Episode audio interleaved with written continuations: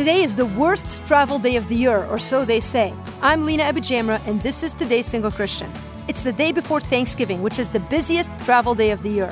We're all going somewhere for Thanksgiving. And while our spirits are high, they will likely plummet the moment we pull out of our driveways and take a look at the travel report.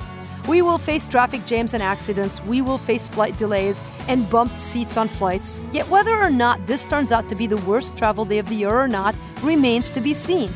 It will depend on how you approach today. Will you trust God in your delays? Will you choose to sing praise in the waiting? Will you pray for those around you instead of being critical?